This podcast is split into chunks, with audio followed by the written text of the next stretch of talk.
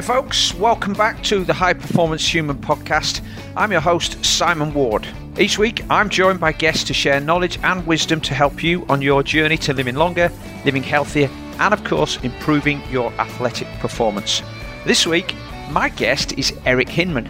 Now, back in 2014, Eric was building a successful business while he was qualifying to race at the Hawaii Ironman World Championships in Kona. He's now a content creator and social media influencer, sponsored by dozens of consumer brands. He's also a health and wellness, tech, and hospitality entrepreneur stroke angel investor. Eric's also the co founder of two restaurants in New York. If you follow him on Instagram, he seems to live the life of a high performance human. So, in this podcast, I'm going to pick his brains on how he makes it all happen. So, Let's hear Eric's story. Welcome to the High Performance Human podcast, Eric Hinman. Thanks for having me. So you uh, you look like you're somewhere warm and sunny at the moment, Eric. Explain to the uh, explain to the listeners where you are at this particular I moment am. in time. I am in a little slice of paradise in Moab, Utah, which is the desert, but we have 12 12,000 foot mountains uh, in the background. But this is kind of the adventure mecca in the United States for mountain biking, off roading, paddleboarding, any kind of water sports, hiking. Um, they have these magnificent arches in Arches National Park here, which is what Moab is known for. But yeah, it's it's just a place that begs you to be outside all day, every day. It would be quite dismaying, I think, for um, some of our listeners to come to Utah because they'd realize that um, uh, alcohol's a little more difficult to come by, isn't it? If you want to go and have a few beers with your friends in an evening.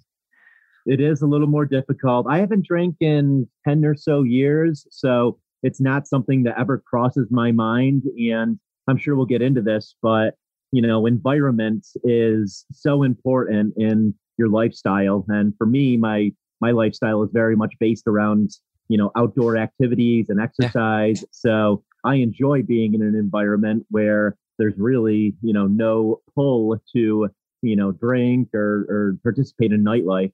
Um i like feeling good day in and day out and mm. i've just found that alcohol for me uh really affects my ability to perform physically and mentally. Yeah yeah yeah I hear you on that one. I, I do like a, a, nice glass of wine occasionally with my friends, you know, when we're kicking back. But the, the, the big drinking years are gone behind me because it just seems like I have to I have to lose a day every time I have a couple of drinks. So uh, I'm not willing to trade those now. Yeah, yeah. My rule of thumb is if it's going to greatly enhance the experience, you know, I'll have a few glasses of wine. So if I'm in, you know, a wine region of France, of course I'm going to have a glass of wine or two. But you know, outside of that, I I don't uh, I don't drink casually or just for entertainment. It's only if it's you know basically gonna it's part of the environment that I'm in and something that's gonna you know really make that a memorable experience. Well, let, us um, let's enlighten the listeners on how we came to meet Eric. I was at the Training Peaks conference. Uh, I think it was four years ago now, four or five years ago in Boulder, and yep. you were presenting uh, a small workshop, um, which a handful of people attended, uh, it was a very personable thing around a table, and I think it was about it was about social media, wasn't it? And how to make social media work for you in your coaching business. And it was.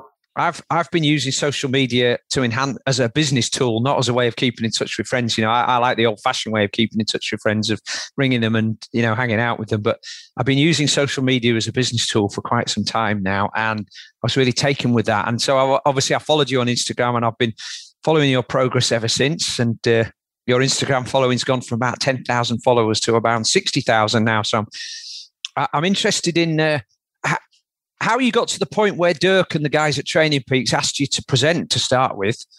Um, and then maybe we can sort of flesh that out a little bit with the, your entrepreneurial life and, and where you're at now. Sure. So I used to compete in Ironman triathlon from 2010 until 2015 and I used Training Peaks. My coach was on there. That's where he would prescribe all of my workouts. And, you know, through Ironman, I started to build a, a small following on social media. People were interested in my training, my nutrition, my recovery, and how I was balancing entrepreneurship with with training long hours in order to to get to Kona. Um, And uh, 2015, 16, 17, that's when the following really started to grow. And I realized that, you know, brands were going to start using micro influencers as a marketing channel. You know, they were mm-hmm. allocating more of their marketing dollars towards that instead of, you know, buying billboards or buying space on TV advertisements. So, you know, I recognized that and I started you know creating good content for brands and making sure that i was adding value for my audience with everything i was posting. And you know training peaks was one of the companies that uh, i had been involved with um, and so they had invited me to, to boulder colorado to speak about influencer marketing and how social media can help a business. And you know for me it's become a personal brand. Um, you know then it was very much around uh, Ironman triathlon and exercise. And now it's really become kind of a lifestyle brand, which has hmm. broadened the number of companies I'm able to work with. And, you know, it's people that are just interested in the, my lifestyle, which, you know, is a lot of freedom to be able to do what I love every day, very much based around adventure, health and wellness, exercise, um, and, you know, meeting interesting people in that, in that same space of health and wellness. So let, us talk about your entrepreneurial um, instincts then. What, what, what were you involved in? I, I, seem to remember the conversation revolving around bars and restaurants, but I may have got the wrong end of the stick there. Yeah, so right out of college, I started a property and casualty insurance agency, and that was a path that my father led me down. And I always tell young people that, um, you know, for your first opportunity right out of college as a young professional, try and pick something where you can build residual income and you can build an asset for yourself. And I was so fortunate that my father led me down that path of building a business where you know i would sell an insurance policy and i would put in you know quite a bit of work up front but you know the work to maintain that relationship uh, would go down over time but i still get paid the same amount of commission and it's my own business so it's an asset that i can eventually sell. So i did that for seven or eight years right out of college and then i got involved in software. Uh, i partnered with a friend and we started building mobile applications for clients across the country and that was in 2010, early in the mobile app revolution.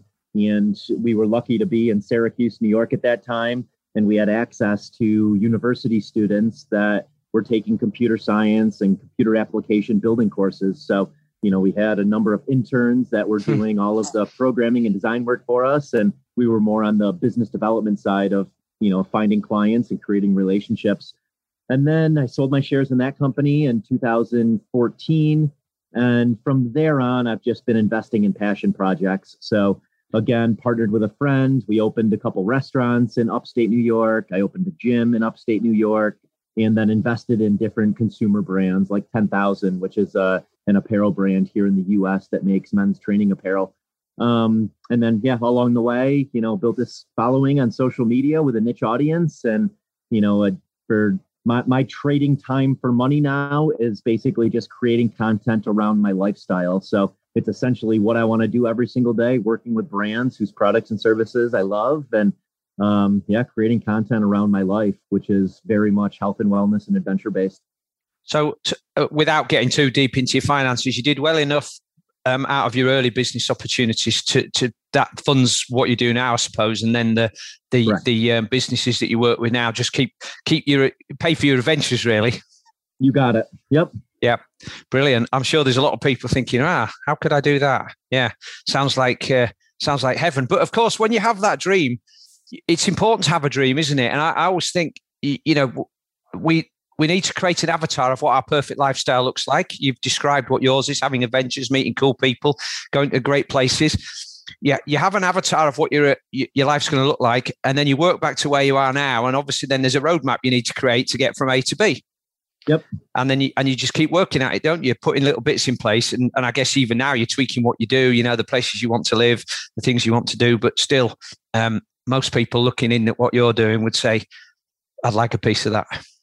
Yeah, no, I'm a firm believer in manifesting things, and you know I believe we go through different chapters of our life we go through chapters where we're collecting dots and connecting dots. So collecting dots would be, you know, you're saying yes to everything. You're meeting a lot of people. You're, you know, saying yes to lots of different uh, opportunities.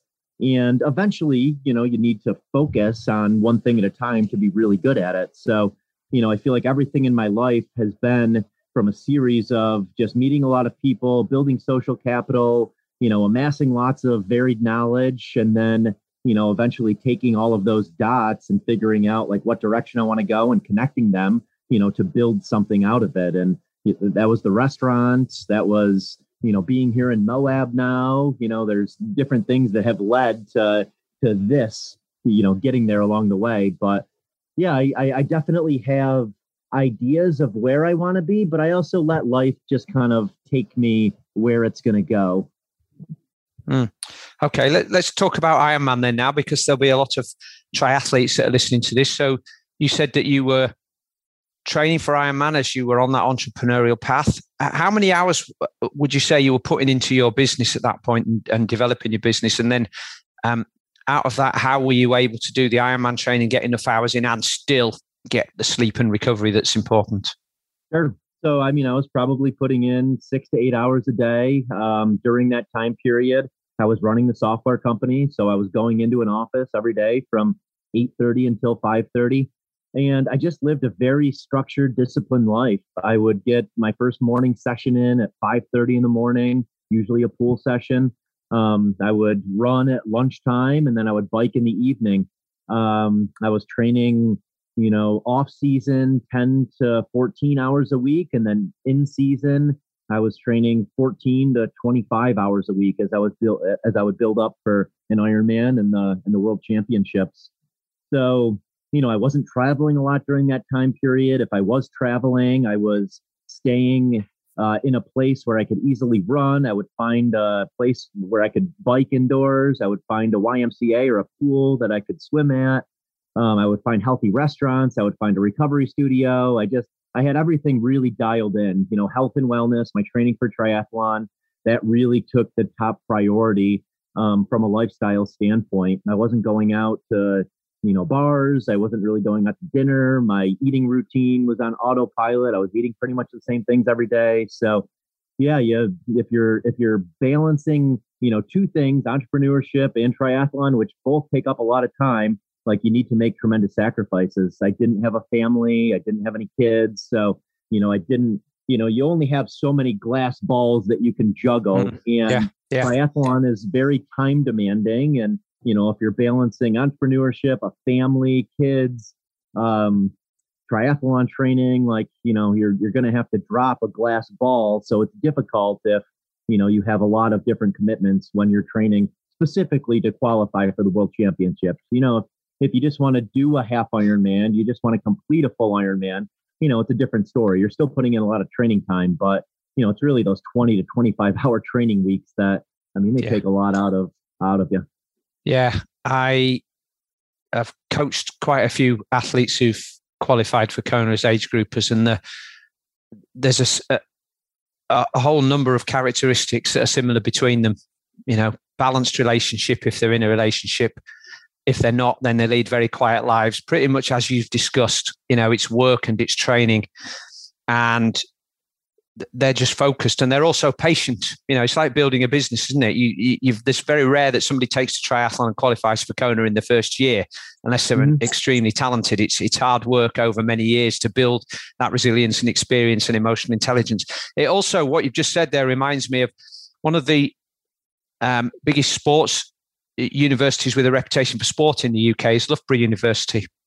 And uh, British Triathlon are based there. So we used to do a lot of teaching there for the coaches. And one of the um, off the cuff phrases that the students get used to is that you've got you've got three S's to excel at. Well, you've got three S's to choose from: study, sport, and social. But generally, you're only going to be able to do two of them properly. Yeah. You're not going to be able to do all three. So, you know, what you've said there is studies work for you and sport is your triathlon.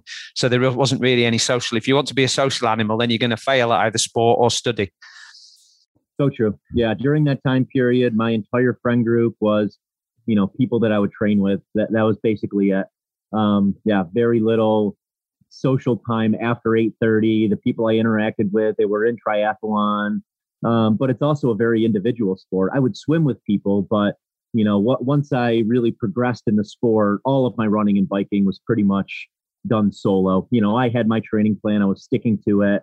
you know, you have to embrace the process and you have to train smart, not just hard. And, you know, there's a right way and a wrong way to do well in triathlon. And, you know, for me, I came into the sport with strength and an anaerobic background. So, you know, I really had to build that aerobic engine. So for me, it was just a lot of, you know, death marches, a lot of slow running at 130 to 135 heart rate.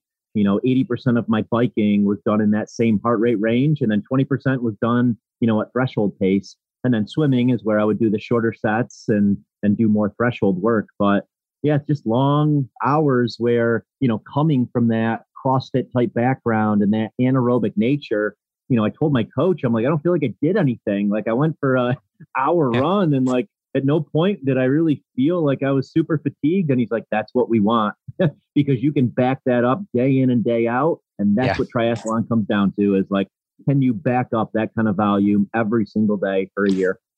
we, we talk about that a lot. You know, I don't know if you're familiar with Phil Maffetone, but he has his um, yeah. MAF, MAF heart rate 180 minus your age. You know, um, it's easy to stick out in cycling.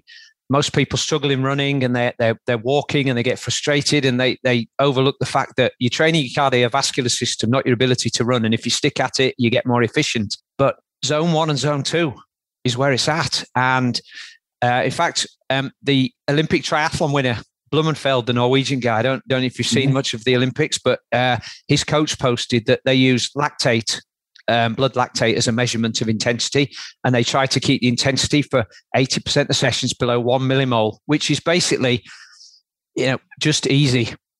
Yeah, but but that's you know those are guys who are doing thirty hours a week, and eighty percent of that is is at an easy or moderate level. Yep. And I know that a lot of age groupers will say, "Oh, it's all right for them. They've got you know they've got 30 hours a week, but that's all they've got to worry about. They're probably leading that life like you've described, or maybe even a bit more monastic. Whereas age group athletes have other stresses in their lives. So you don't want to be creating more stress by training hard and then struggling to recover. You need to do the stuff, as you mentioned there, that you can do day in and day out. Um, because yep, that's, so that's the consistency, isn't it, that builds success. It is. Yeah. I, uh, my coach at the time, he was beating me in triathlons and you know, coming from a strength training and CrossFit background, I mean, I looked really fit and he didn't look nearly as fit as me, but he beat me in every race. So, you know, if you can't beat him, hire him. So I hired him and yeah, he was the one who really taught me to to train smart and not just training hard because I was doing everything at a 160, 170 heart rate. I was running hard, I was biking hard, but I wasn't putting in the volume because I couldn't. You know, my 45 minute run, I'd feel smashed after it. Um, and yeah, once he finally got me to understand that I had to slow down in order to speed up, that's when I started to, to really excel in the sport. Who was your coach, by the way? Let's give him a shout out. You've you've obviously yeah. got a lot of respect for him. Incredible human. His name is Michael Corona. Uh, he's based in upstate New York. I think he still coaches some athletes. Um, but yeah, incredible, incredible resource. And he studied under Phil Maffetone. So um, yeah, you guys both share that. And I truly believe in that Maffetone method. Oh, good. Well, we'll uh, we'll put a link to Michael on the show notes if he's still coaching, so he gets a bit of uh, gets a bit of kudos for your uh, your success. So, uh, where did you qualify for Kona then?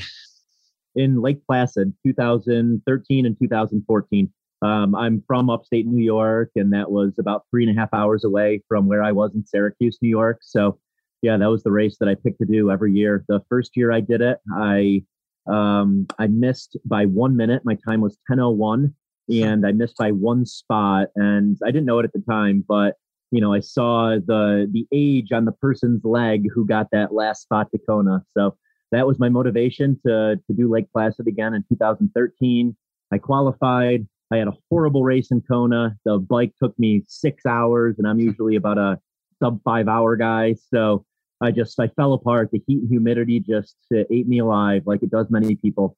So that was my motivation to go back for 2014 and and do it again. And I had a great race in Lake Placid, and then a great race in Kona in 2014. And I was continuing to train through 2015, but I really lost the the passion and purpose for the process. And ultimately, that's what you need to have is mm-hmm. you have to love the process in order to do well in, in Ironman and uh, I started to transition away from it. It had just uh, you know, I'm so glad I did it during that time period because I learned so much about myself and it taught me so many life lessons. But, you know, ultimately it really it, it, confined my lifestyle. So I have a much more balanced lifestyle now. So I love Ironman. I think people should do it. I just think it, you know, it's one of those things that is all consuming. And, you know, if it really sucks you in for a long period of time, I feel like you lose some balance in life.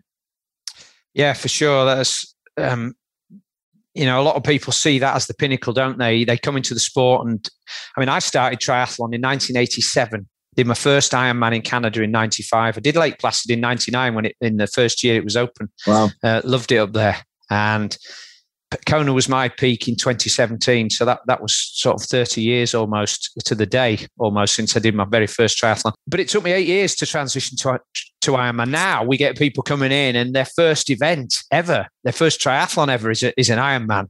And then you hear them say, I'm downgrading next year to 70.3, or I'm only doing standard you know, half half distance events or, or standard or Olympic distance events, as we call them, are way more manageable with a lifestyle, aren't they? You can do them, you can recover quickly. They don't yep. they don't take away your you know your ability to recover. You don't need to do as much training, obviously. So there's there's a little bit more longevity in it, I think. Um, and it and yeah, it it I think people see it as easier. It's not. It's just different. Yeah, I agree. It's not easier. I would I would prefer to do a full Ironman than a half Ironman. Mm. Uh, you know, it, it just comes down to what you know are you fast or do you have endurance? And you have to be pretty fast to do well in a half ironman and you're doing a lot more speed work. You're doing a lot more anaerobic work.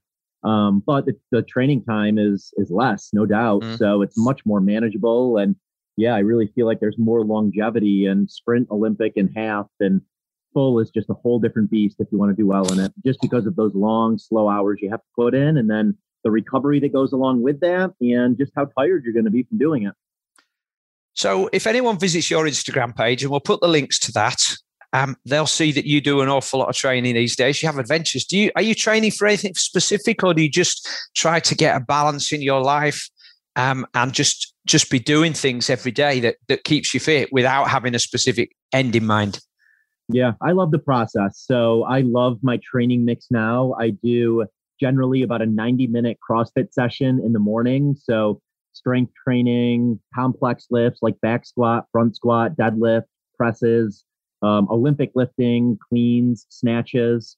Um, I'll do uh, anaerobic conditioning in that first segment. So, short, hard uh, intervals on a rower, on an assault bike, or CrossFit Metcons. And then some gymnastics work and accessory work. I do that four to five times per week. And then I usually do about a 90 minute aerobic session in the afternoons. And that varies from mountain biking to road cycling to trail running, hiking, road running. Um, so there's no real, you know, thing that I'm training for. I usually do a couple competitions more as an obstacle I like placing in my life each year. Mm-hmm. Um, so, for example, the Leadville 100 mile mountain bike race, I like doing that. That's a major obstacle. I'm not doing it to, you know, place in the top five, ten. I'm just I'm doing it to you know to compete against myself and see how well I can do. Um, I do the Ultimate Hawaiian Trail Run every year, which is uh, about a 10k through the rainforest in Hawaii. Um, but not something I am like specifically training for. It's something with my training I can excel at and do well.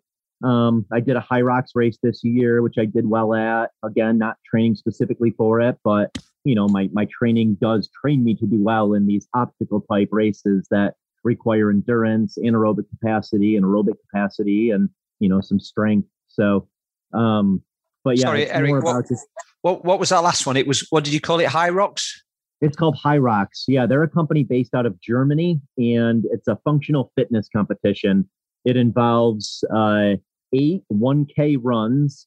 And then in between each 1K run, there's a workout station. So it would be like a thousand meter row, a thousand meter ski erg, a hundred wall balls, um, a sled push, a sled pull, a farmer's carry, um, a sandbag lunge. So, you know, you have to be a good runner to be able to excel at it, but you also have to have strength because it's a very heavy sled push and sled pull. I believe it's 375 pounds. So you have to have some mass to be able to to move that weight. So you know it's typically like a CrossFit type body that has a, a strong running background that that excels at the sport.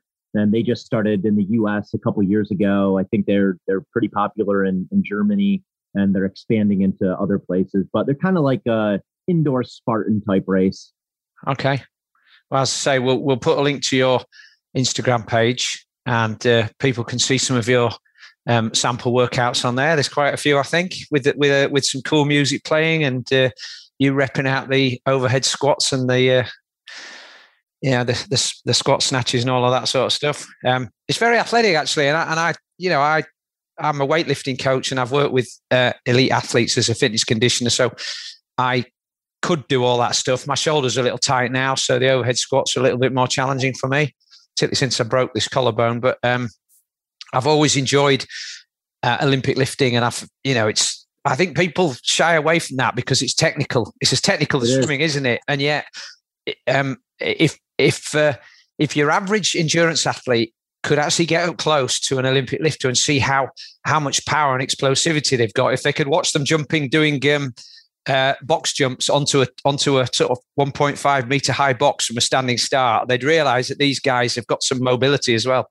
They do. Yeah, it's incredible. It's also interesting the translation. So triathlon or, you know, endurance does not translate nearly as well to strength and anaerobic capacity as anaerobic capacity and strength training translate to endurance. I mean, you look at a lot of these top CrossFit athletes. I just hosted some in in Denver for a training camp. Three of the guys that are competing today in the in the CrossFit Games in Madison, Wisconsin, and like they hung with me in a trail run which is pretty amazing for you know a 200 pound incredibly muscular person mm-hmm. that you know the males these guys can back squat 500 they can deadlift 550 they're snatching 280 they're clean and jerking 350 and they can run you know 720 miles for seven miles and yeah. they don't run often so you know the the crossfit training really lends itself well to endurance whereas you know when i was competing in ironman you know, I don't think I could back squat 185. you know, I couldn't do very many pull ups. Like, you know, a lot of Ironman athletes really neglect, neglect the, the strength training side. And, you know, to be a great Ironman athlete, you don't need that. But to be a well rounded athlete, it's nice to have strength too. Well, well, and of course, and we're going to get into this is triathletes generally, and I've been in this group myself as well as a as a punter, as not just a coach um, we think we're invincible because we've done Ironman. We've got that M dot tattoo, and we think we can do anything. But actually, in terms of fitness for life, it's very biased towards the endurance. We we perhaps not as mobile. And I was going to say that our, uh, um, it would shock most people to find that the second most flexible group of athletes in the Olympic Games are the weightlifters after the yeah. gymnasts. Maybe, maybe the yeah. divers are in there too, because most of those come from a gymnastic background. But the weightlifters are definitely in the top three or four most flexible group of athletes in the Olympic Games. I mean, you've got to be, haven't you, to uh, to um, overhead squat 200 pounds. You've got to have flexibility in the hips and the, and the shoulders and the upper back.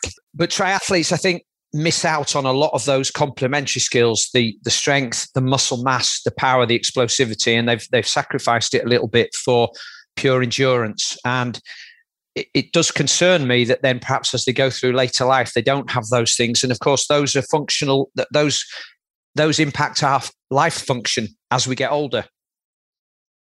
Yeah i can't agree more. And you know for me so much of that mobility came from doing the lifts. It wasn't from stretching. It was from you know sitting in an overhead squat position and doing mm-hmm. a pause squat deep in the hole same with front squat, developing that front rack mobility. Um, mm-hmm. It was from doing that lift often. And, you know, it's obviously stretching out everything when you're doing those lifts. So, yoga, I, I preach yoga. I think it's incredible. Um, I was doing that all the way up until COVID and, and the yoga yoga studios were shut down. And then I've kind of lost my my flow with it. But yoga was helping me tremendously with mobility and flexibility. But yeah, ultimately, I mean, if you're if you're lifting and especially the Olympic lifting, you're going to develop mobility through those lifts. So if you hate stretching, if you hate yoga, you know, start doing some of these Olympic lifts and you'll get that mobility. And you can combine it to get, you know, strength training in as well. Yeah. And you know, for, for anybody who's worried about this, you can get hold of a bar that weighs 10 kilos, a training bar, or even uh, even a big stick, a wooden stick that probably weighs no more than two or three kilos. So you can get into the positions without the load. So you, and and you can start to move into that sort of overhead deep squat. You can get it. You can start to get those the the bar resting on your shoulders, get your hands underneath there, the flexibility in the wrist, and get the elbows up. So so it's not necessary to go to a gym to to learn to do the lifts to start with, is it? You can you can go through some of those movements with with some basic equipment. Hell, you can even use a broom handle if you want. So true. Yeah, I started with a, a hollow PVC pipe, just a hollow plastic pipe. You know, yep. maybe it weighs one pound, if that. and that that was you know 2015. That wasn't that long ago.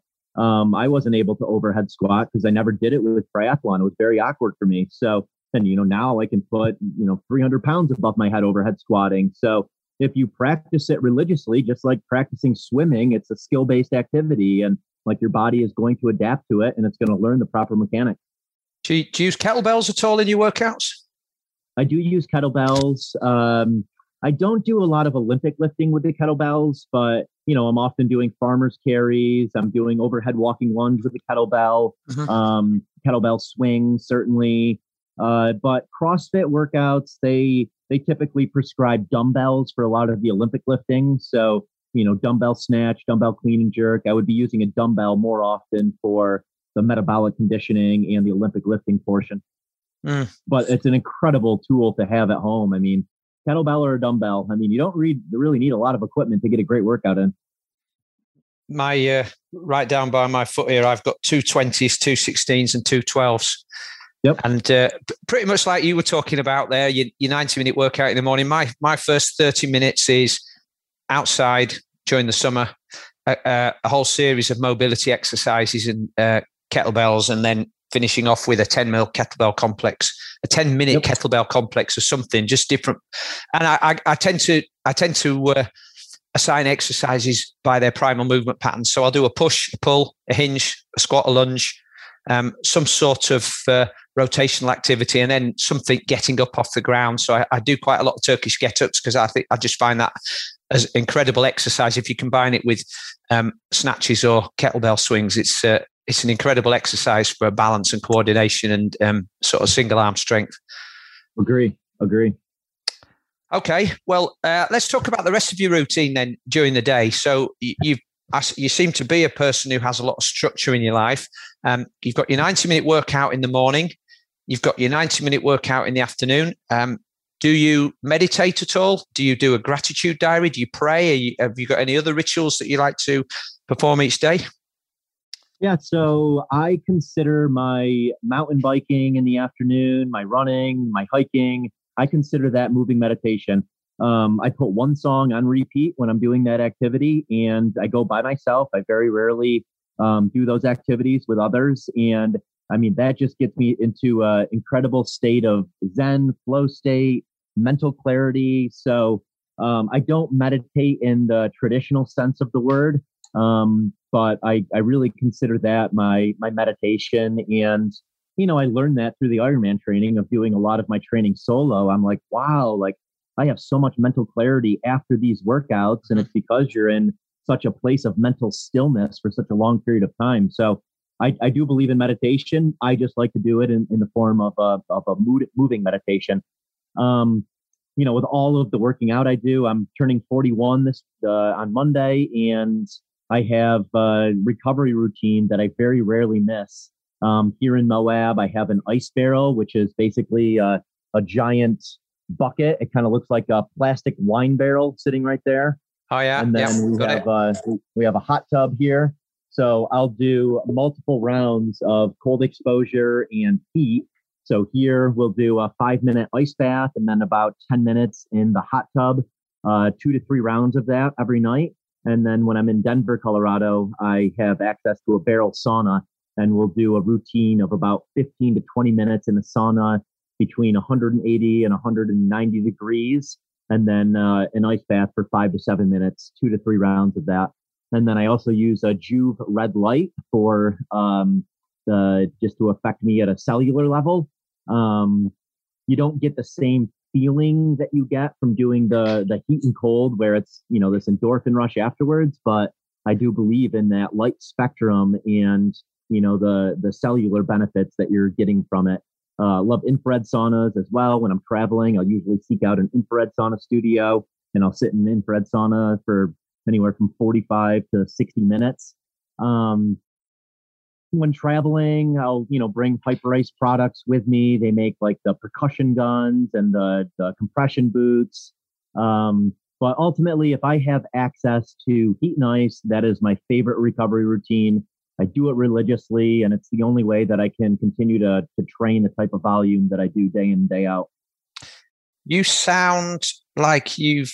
Well, I might be doing you a disservice here, but Ben Greenfield talks a lot of the same stuff that you do. I don't know if you're a, a follower of his or you, are friends with Ben, but he, he's he's very um, he's very hot on the red light, the Joovv red light. He talks about that quite a lot. He, I think he's actually replaced lot light bulbs in his house for red light, so he doesn't get the blue light stimulus in the, in the evening.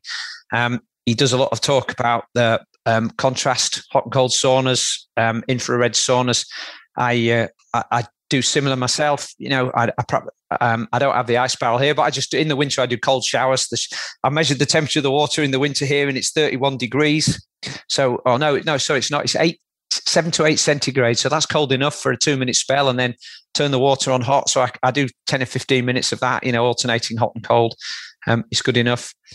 Uh, yeah, it's incredible. Ben is uh, as an incredible resource. I yeah, I followed him through the years and tuned into his content when I was training for Ironman. I met him briefly, I think in 2013 or 14 at, at Kona. Yep. Um, but yeah, love everything he does. Um, you know, he's he's definitely he's based his entire life around self experimentation. So it's also easy to go, you know, overboard. I mean, I think I got up to like a 30 and 30 ingredient smoothie when I was following his uh his daily his daily podcast and you know, I've simplified my life some to, you know, I'm not looking for like that extra 1% if it's going to create a lot of stress around my lifestyle. So I found those things where I get the biggest bang for my buck, you know, like you can go into the gym and work out for six hours and do like isolated movements, but you know, deadlift, back squat, front squat, you're going to get a lot of bang for your buck doing those exercises. So I've kind of simplified everything in my life around that. Like, where am I going to get the most bang for my buck? what really fits well with my lifestyle, what allows me to be able to travel um, and continue to live a healthy lifestyle without stressing about, you know, bringing 30 pill bottles with me and, you know, having my superfood smoothie every single day. So, you know, I think there's a, a balance you need to find with that of, you know, what works for you and what isn't going to become super stressful and like really restrict your lifestyle. Mm.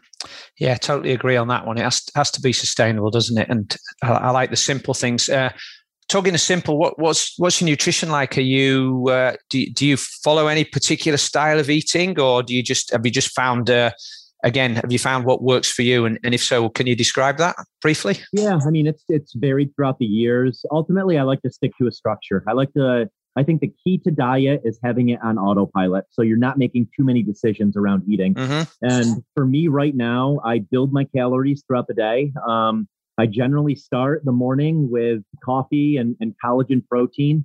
Um, I'll put collagen creamer from Vital Proteins in my in my morning coffee. I'll do my first workout just on that, and then after that workout, I'll come home and I'll make a smoothie. And it's pretty simple. I do uh, a banana, some frozen blueberries, um, some kind of leafy green, spinach, kale. Um, I do collagen protein powder from Vital Proteins, uh, some kind of alternative milk, either oat milk, almond milk, cashew milk. Um, I'll throw in a little bit of uh, almond butter, cashew butter, peanut butter, and then a bunch of ice. Blend that up, and that's my uh, that's my breakfast slash lunch after my morning workout. Um, I take creatine. I, I, believe creatine is an incredible supplement for um, building and maintaining muscle mass. And then I'll go on my afternoon adventure. I might bring a bar with me, some kind of healthy meal bar. Um, I like Vital Proteins, their bars, and then uh, Sans meal bar as well. Um, one is about 250 calories, the other is about 350 calories. Um, you know, drinking lots of water and having some electrolytes throughout the day. And then dinner is where I'll consume most of my calories. And lately that has been um, steak on the grill, um, tenderloin, uh, corn, zucchini, and some kind of carb, whether it's a potato or, or rice. Um, and then before I go to bed, I'll have uh, I'll have a little snack. I'll usually do um, oat milk with the supplement called Beam Dream, which is uh, melatonin, L-theanine, magnesium, just different supplements to help you sleep. Um, I'll put blueberries in that and a teaspoon of honey, and that just like knocks me out every single night before I go to sleep. Um, and if I'm hungry throughout the day, if it's a bigger workout day, I'll just supplement with more bars. But yeah, it's really just like smoothies up until dinner, and then a, a fairly large dinner. Mm. And you're talking about sleep there. Do you do you what what do you do in terms of sleep? Do you do you have a pre-sleep routine? Do you um, or do you just let it happen organically? Yeah, I mean, every day it's about the same time. I'm getting to bed around 10:30, falling asleep by 11. I don't set an alarm clock ever. I never schedule anything before 9 a.m. So I usually sleep until about 7:30. Um, and I mean, I, I take that uh, Beam Dream every night before I go to sleep, but I have the temperature go down to 66 degrees. Sleep in a super dark environment. If I'm traveling, I'll bring a sleep mask with me, mm-hmm. especially mm-hmm. if I'm sleeping in a city with a lot of light. Um, we have a ChiliPad, which is one of those temperature yeah. controlled pads you put under your mattress. Um, I set that on the lowest temperature. Um, I wear earplugs at night. Um, the teaspoon of honey is something that a lot of people have never heard of. And, you know, if your mind is racing at night, that's magnesium and a teaspoon of honey are some good things to try to, uh, you know, stop your mind from continuing to work. Um, one of the big things too is I don't like doing late night activities. I very rarely go out to parties. Um, I don't like entertaining late at night. Um, I don't like being mentally on late at night. I feel like that always affects my sleep. So, you know, if you're highly stimulated right before bed, um, you're not going to sleep well. So that's another another hack. But yeah, cool, dark environment and wearing earplugs has been a game changer for me to get deep sleep. I, I had a trip to Barbados with a client. He's got a, ha- a lovely house there by the beach on the, on the edge of the harbour. We were probably training about two or three hours a day. We were starting at five thirty. We were on the bike at six to get out before it got too hot. Um, we get back, have breakfast. We have no TV. We were both working. Uh, he's probably a, a, similar spirit to you in terms of entrepreneur and sort of that sort of lifestyle he's carved out for himself. We would go for an afternoon swim uh, as the sun went down. So we'd have half an hour. So running and biking in the morning, some time in the air conditioned gym, midday, afternoon swim, play around, you know, maybe a K, go to the yacht club so you can swim there, um, walk up the steps, have a beer or a fruit juice, and then swim across to his house. And then we'd sit and we'd sit and we'd have lunch and we'd sit and um, about one o'clock, sit under the sit under the lanai, and then in the evening we sit outside uh, under the stars and have dinner, and then sit there talking until half past nine. There was no TV. There was no entertainment. I think we went out for dinner twice in the three weeks we were there. I had my I had my highest HRVs. I had my best sleep. I had my best recovery scores there, despite the heat, despite the obvious dehydration, despite the training. And when I tried to recreate that when I came back and, and then reflect on it, it seemed like it was the harmonious environment we were living in, the distract, the lack of distractions, the lack of other things that get in the way of your recovery that that sort of um, put you into fight or flight rather than rest and digest. Yep. And uh, we we spoke numerous times about this and how to try and create that atmosphere and environment as we got home. And we're still working on that. It's it's, it's quite difficult when you have all of those tiny little distractions. Yeah. Yeah. Um, I mean, your environment is so key to your ability to live a life of health and wellness. And you know, like here in in Moab, Utah, you've been here. There's not a lot of options for nightlife. You know, everything is based around being outside, which mm-hmm. I truly believe we were we were designed that way. Going back to our ancestors, cavemen, we're designed to move and move outside. Mm-hmm. Um, we're designed to you know go to sleep when the sun sets and wake when the sun rises. We weren't designed to have these huge you know networks, and we weren't designed to like take in all of the stimuli of a city. So, you know, I'm I'm not knocking city life. I've lived in cities and you know, I, I've enjoyed like all of the people I've been able to meet and the opportunities that can arise from cities. But, you know, cities really disrupt a lot of our oh, yeah. ancestry. so, yeah, I mean, if you want to truly thrive from a health and wellness standpoint, it makes a lot more sense to be in the country. Um, it makes more sense to have less stimuli around you. It makes sense to, you know, be in a quiet place where there's not a lot of lights. And, you know, it makes sense to be in a place where you don't have a lot of like indoor entertainment options and you have a smaller network of people. Let's, um, that's, I appreciate you sharing that with us, Eric. It's been a really interesting insight into your lifestyle and, and um, you know how you maintain that balance and find the things that you want to do rather than being sort of dragged along into other people's sort of lifestyles, if you like. I'm interested to chat a little bit about your Instagram influencing. Um, it seems to me that if you want to get a good following these days, and I might, I might be um, being a bit churlish here, but it seems to me if you want to get a good following these days, you've got to take your shirt off, whether you're male or female. You know, I see I see female athletes that have got the crop tops on and they're you know they're in good condition, but they seem to have a lot more followers than those who uh, who who post other stuff. Is uh, mm. have you found that to be the case too? Is is uh, is that what Instagram's all about? It's about you know people that have great bodies get more followers than people who don't. I mean, cap- captivating imagery is certainly going to you know help you gr- draw interest to your account. It's going to draw eyeballs, but to maintain a following, I think it's about you know providing some kind of value to your audience. Mm-hmm. So you know, yes, I'm often posting pictures in, you know, beautiful places with a surreal landscape.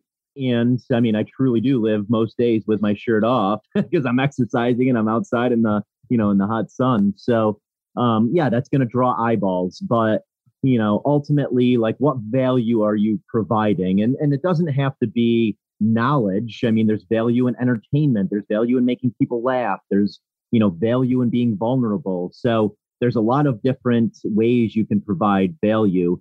Um, but I, I truly believe that the the algorithm is moving towards that because you know now it's it's so much more based around people that are resharing your content and saving your content rather than like liking and commenting on your content. So hmm. in order to to make those two things happen, you know, it needs to be something that people want to share and people want to save and remember and interact with. So I think those are the keys now. And the more niche you can be, the better off. Um, just because there's, you know, there's so many people out there that want to be in that space. So, you know, if you can figure out like, what can I be one of the best in the world at? You know, how can, what is my unique value that I can provide to the world? um, you're you're going to be you're, you're going to be a step ahead of anyone else that's just posting pretty pictures. And I mean, so much of what I do is um, I work with brands where I can help them build their ambassador program. So you know, behind the scenes, I'm introducing them to other ambassadors. I'm hosting these in-person events on a regular basis, sweat crawls, which are basically like a a bar crawl, but we're going from fitness studio to fitness studio in different cities. And you know i'm looping in all of the brands i work with and they're giving away their their products and services. Um, i'm providing a lot of content for them to use on on their feed that they can use um, for uh, advertising promotional purposes introducing them to distribution channels. So i'm acting more like a consultant and that that's what i've found like with my network how i can really you know be a unique influencer in, in this space is by being a consultant to these brands and not thinking I'm going to move the needle. So with the uh, influencer marketing, I am acting more like a consultant with the brands that I work with. Um, I'm introducing them to other ambassadors, so helping them build out their brand ambassador program. I'm creating content that they can use on their feed and they can use for advertising um, on their feed. I'm introducing them to distribution channels. Um, I'm doing in person events. So we do these sweat crawls in different cities uh, like a bar crawl, but we're going from fitness studio to fitness studio with a group of people. Um, so that's the unique niche I found for myself in this world of influencer marketing is, you know, really being a consultant to the brands and not thinking that just by posting, you know, a picture on social media is really going to move the needle for them. And I mean, ultimately, that's what it comes down to is like, am I moving the needle for these companies because they want return on investment? And for my audience, I like to work with brands that others have not heard of. I feel like I can add some value by exposing mm-hmm. my audience to the, you know, the latest and greatest in um, health and wellness apparel and nutrition and recovery. Um, so yeah, that's that's the way I like to think of it. And does do the brands fit in with my lifestyle? I, I don't want this to feel like work. It was never I never intended for this to be a, a job. I'm grateful that it has become a, a job, but I very much wanted to just weave in with my lifestyle, um, you know, so it doesn't feel like work and so it's super authentic. When I'm watching some of your videos, it, it looks like you've had to go to a certain amount of trouble and effort to set the scene for those. Um, some of the running and activity shots when you're out in the desert or in, in the woods. Looks like you've got the camera set back or you've got somebody videoing you. Do, you do you have a cinematographer that comes along and films you? Or do you set that up yourself and then just make sure that you're doing some activity that's going across the frame of the camera? Yep um, so uh, the desert shots that you might see my girlfriend she comes with me on a lot of these adventures and you know she helps me with a lot of the video creation I have a drone that has auto follow. So oftentimes I'm just using the auto follow feature on, on my drone when I'm out. Um, any of the videos I'm posting of my workouts in the gym, I'm just setting my phone up next to a kettlebell and, you know, recording my gym session, recording the movement that I'm doing in the moment. Um, and then oftentimes, you know, it's, it's what, it's what I'm doing that day. Uh, very rarely am I, you know, trying to really stage something you know, if we're going off on a beautiful hike, sure, we're going to bring the camera equipment with us, but you know, we're just shooting it as we're doing the hike. Um, I don't like pre-planning things. I like, you know, letting life happen and and documenting much more than you know, like staging. Are you using some uh, specific types of uh, cameras for that work, or are you just using a GoPro on your phone? Yeah, so I have a GoPro 9. That's what I use for a lot of my mountain biking and off-road activities. Um, I have a the iPhone 12. I mean, the new iPhone is incredible for video and photos. I have a Sony A7R4 camera. It's a 60 megapixel camera um, for still shots, and I have the Mavic Air 2 drone um, that'll capture any of the you know auto follow stuff and aerial footage. You haven't, you haven't gone for a, one of these super duper SLRs that does video as well, then? I haven't. No, it just it I don't like doing things on a computer, so I try to keep everything like what can I do on my phone easily. Mm. Um, I don't want to wait a long time to you know sync stuff over, so I usually am shorting uh, shooting pretty short video clips. Um, yeah, I just I don't I don't want to spend a lot of time editing and laboring over it. It's really more about just uh, documenting you know life and then you know sh- basically posting it in the moment. Well, when people have listened to this far, Eric, I, I, can imagine they can be forgiven for thinking you've got a dream life. However, you've just said that you're 41. You, you, you're doing a lot to uh, create longevity, I'm sure.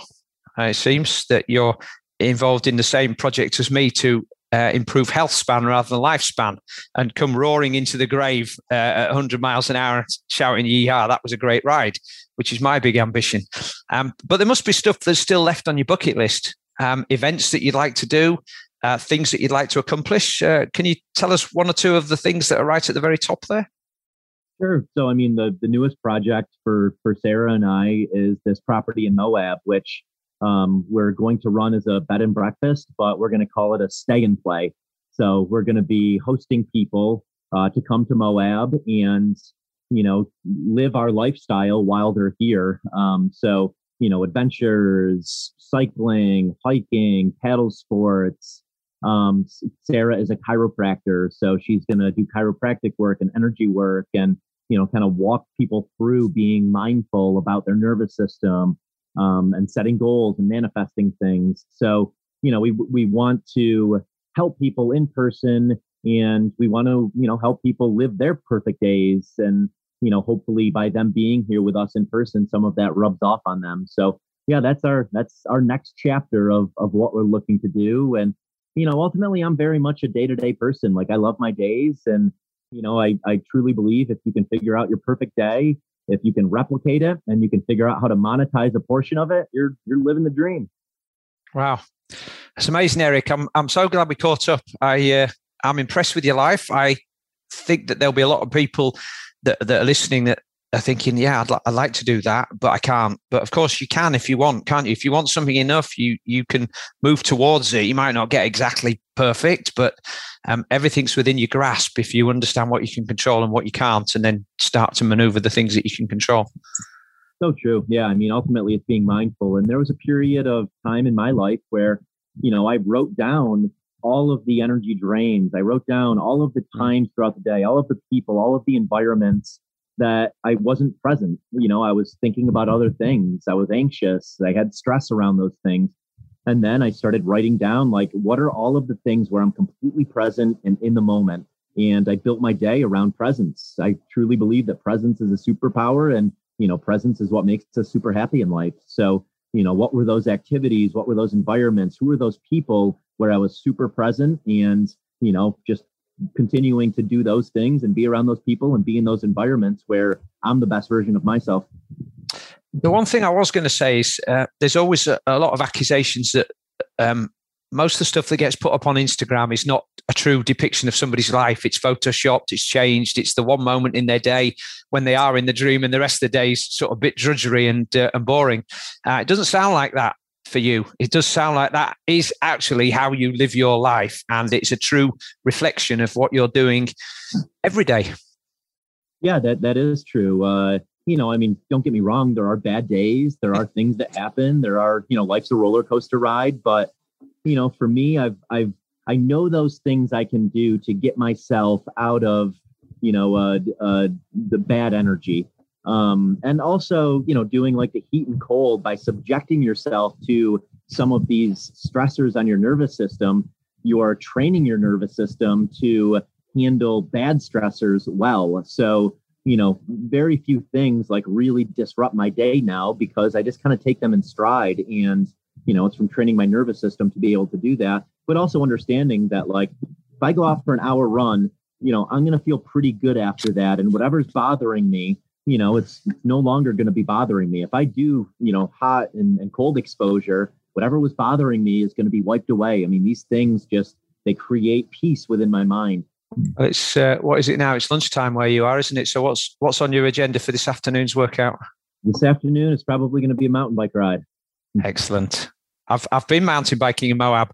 That sandstone's super grippy, isn't it? You can ride on a 45 degree angle and just just keep the bike straight. It's lovely. It is super grippy. Yeah, I mean the riding here is is breathtaking. You're just looking at canyons and mountains in the distance on all the trails, and yeah, it ranges from that slick rock riding to you know single track desert riding, and then if you go up into the La Sal Mountains, you're on dirt single track riding through aspen trees. So kind of have it all here. Nice. Well, Eric, thank you so much for being on the show. I've really enjoyed the conversation. It's been great to catch up again. Um, continue enjoying your life, and hopefully next time I'm in the US, I'll get a chance to um, pop in and say hello at your new property. We'd love to host you here. So great catching up with you, Simon. Thank you, Eric Hinman. You've been an absolute legend. Thank you to Eric for joining me on this week's High Performance Human podcast. You can find links to everything we chatted about in the show notes below. And if you like what you hear, please subscribe to the High Performance Human podcast on iTunes and get new episodes as they become available each week. Oh, and while you're there, please don't forget to leave a rating and a review. Right, that's all for this week. We'll be back in seven days' time with another great guest, but for now, stay healthy and please stay focused on being a high performance human in every aspect of your life.